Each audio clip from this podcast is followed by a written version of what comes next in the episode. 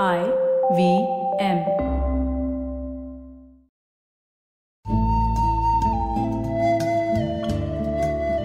IVM के Hindi travel podcast टेढ़े मेढ़े रास्तों पर आपका स्वागत है टेढ़े मेढ़े रास्ते ही क्यों वो इसलिए कि घूमना भी तो ऐसे ही रास्तों की तरह पेचीदा और लगातार उतार चढ़ाव भरा होता है, जहाँ हर पल कुछ नया देखने और महसूस करने को मिलता रहता है। शर्त बस यही होती है कि आँख कान खुले रहने चाहिए। मैं हूँ केशव चतुर्वेदी और मैं आपको ले चलूँगा इस ज़बरदस्त यात्रा पर। और सुनाऊँगा ऐसी मज़ेदार कहानियाँ, शहरों, किलों, महलों, सड़कों और सबसे अहम इंसानों की, जो पिछले 20 साल से ऐसे ही रास्तों पर भटकते हुए मैंने सिर्फ़ आपके लिए इकट्ठा की हैं। तो आइए शुरू करते हैं। मध्य प्रदेश का एक शहर है जबलपुर। यहाँ ऑर्डिनेंस फैक्ट्री है और अगर आप पर्यटक हैं तो आपको यहाँ भेड़ा घाट के बारे में मालूम होगा। लेकिन आज बात भेड़ा घाट की नहीं करेंगे। वो कहानी फिर कभी। आज तो बात करेंगे एक छोटे से नगीने की, जो जबलपुर से थोड़ी दूर पर बना है, लेकिन आता जबलपुर की हद के अंदर ही है। यह है मदन महल। मदन महल एक किला है या यूँ कहें एक गढ़ी है। गढ़ी का मतलब होता है चौकी जहाँ से निगरानी रखी जाती है। यह ऐसा किला है जिसके बारे में जबलपुर के भी बहुत से लोगों को कुछ पता नहीं है। जिन्हें पता है, वे भी किले से पहले यहाँ मौजूद मनोकामना पूर्ति मंदिर के कारण ही आते हैं और तब उन्हें मदन महल का भी पता चलता है। ज़्यादातर किलों की तरह यह भी एक पहाड़ी पर बना है। लेकिन इसकी सबसे खूबसूरत बात यह है कि इसका सामने का हिस्सा एक अंडाकार चट्टान पर बनाया गया है। और किले का ज़्यादातर हिस्सा इस चट्टान के चारों ओर ऐसे बना है जैसे पेड़ से बेल चिपकी हो। अगर आप पहाड़ी के नीचे से किले को देखें तो लगता है कि पहाड़ी पर टाइटेनिक जैसा कोई पानी का जहाज़ खड़ा हुआ है। चट्टान के अलावा भी किले के कुछ अवशेष देखने को मिलते हैं, लेकिन वो अब काफ़ी बुरी स्थिति में है। इसमें घोड़े के लिए अस्तबल, रनिवास, राजा का कक्ष, एक छोटा सा तालाब वगैरह मौजूद हैं। अजीब बात यह है कि यहाँ कोई गाइड तो क्या भूले से भी कोई इंसान दिखाई नहीं देता?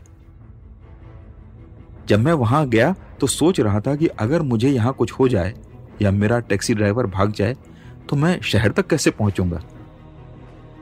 आज इस छोटे से भूले बिसरे किले को देखकर कोई ये नहीं कह सकता कि करीब साढ़े चार सौ साल पहले ये जगह इतनी महत्वपूर्ण थी जिसके कारण मुगल राजा अकबर ने इस पर हमला करके इसे नष्ट कर दिया।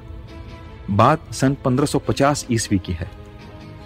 मदन महल राजगोंड साम्राज्य का हिस्सा था। राजगोंड महाकांतार या गोंडवाना क्षेत्र पर राज करते थे। यह इलाका आज के पूर्वी विदर्भ दक्षिण मध्य प्रदेश, पश्चिमी छत्तीसगढ़ और ओडिशा सहित तेलंगाना को मिलाकर माना जाता है। महाकांतार का मतलब है विशाल जंगल। और गोंडवाना नाम इसलिए पड़ा क्योंकि भारत का यह पठारी हिस्सा भूगर्भीय प्लेट गोंडवाना का ही हिस्सा है।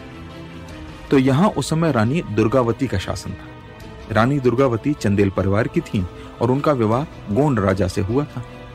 कहते हैं कि उनके पति की जल्दी मृत्यु हो गई, लेकिन उन्होंने बड़ी कुशलता से अपने राज्य को संभाला। राज की आमदनी बढ़ने लगी और सब जगह लोग खुश और खुशहाल थे। रानी ने पूरे साम्राज्य में तालाब, कुएँ और किले बनवाए, लेकिन साम्राज्य की बढ़ती दौलत पर आगरा में बैठे नए नए मुगल बादशाह अकबर की नज़र पड़ी और उसने अपने सेनापति आसफ खान को यहाँ कब्जे के लिए भेजा। रानी के सलाहकारों ने कहा कि वो मुगलों से सुलह कर ले, लेकिन वो नहीं मानी। और नरई के मैदान में गोंड और मुगल सेना की लड़ाई शुरू हो गई। थोड़े से सैनिकों और हथियारों के साथ रानी ने मोर्चा संभाला। दो दिन लड़ाई भी चली और जब आसफ खान को लगने लगा कि बात नहीं बन रही है तो वो बड़ी तोपें ले आया और लड़ाई का रुख चंद लम्हों में बदल गया। रानी दुर्गावती का बेटा वीर नारायण मारा गया और वो खुद भी बहुत बुरी तरह घायल हो गई। पर जिस हाथी पर वो सवार थी, उसके महावत ने रानी को रणक्षेत्र छोड़ने की सलाह दी। फिर मुगलों से सुलह करने की गुहार की। लेकिन रानी ने कहा कि गुलामी में जीने से तो अच्छा है मर जाना। और उन्होंने अपनी कटार निकाली और आत्महत्या कर ली। इलाके में प्रचलित गोंड कहानियों के मुताबिक रानी ने बावन लड़ाइयाँ लड़ी, उनमें से इक्यावन लड़ाइयाँ जीती। लेकिन बावनवी और अंतिम लड़ाई उनके अंत का कारण बनी। गोंड और स्थानीय साहित्य में उनके बारे में कविता प्रचलित है।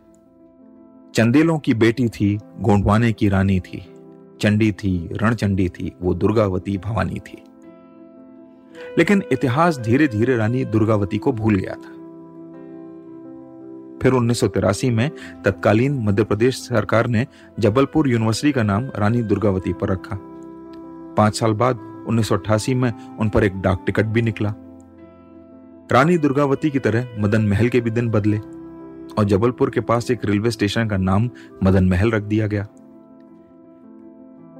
अक्सर यही देखा गया है कि सरकार कितनी भी कोशिश कर ले, अगर उस इलाके की जनता अपनी धरोहर के लिए उदासीन है तो उसके महानायक धीरे धीरे इतिहास की गुमनामी में खो जाते हैं। रानी दुर्गावती के मदन महल को देखकर लगा कि उनकी धरोहर के साथ भी कुछ ऐसा ही हो रहा है।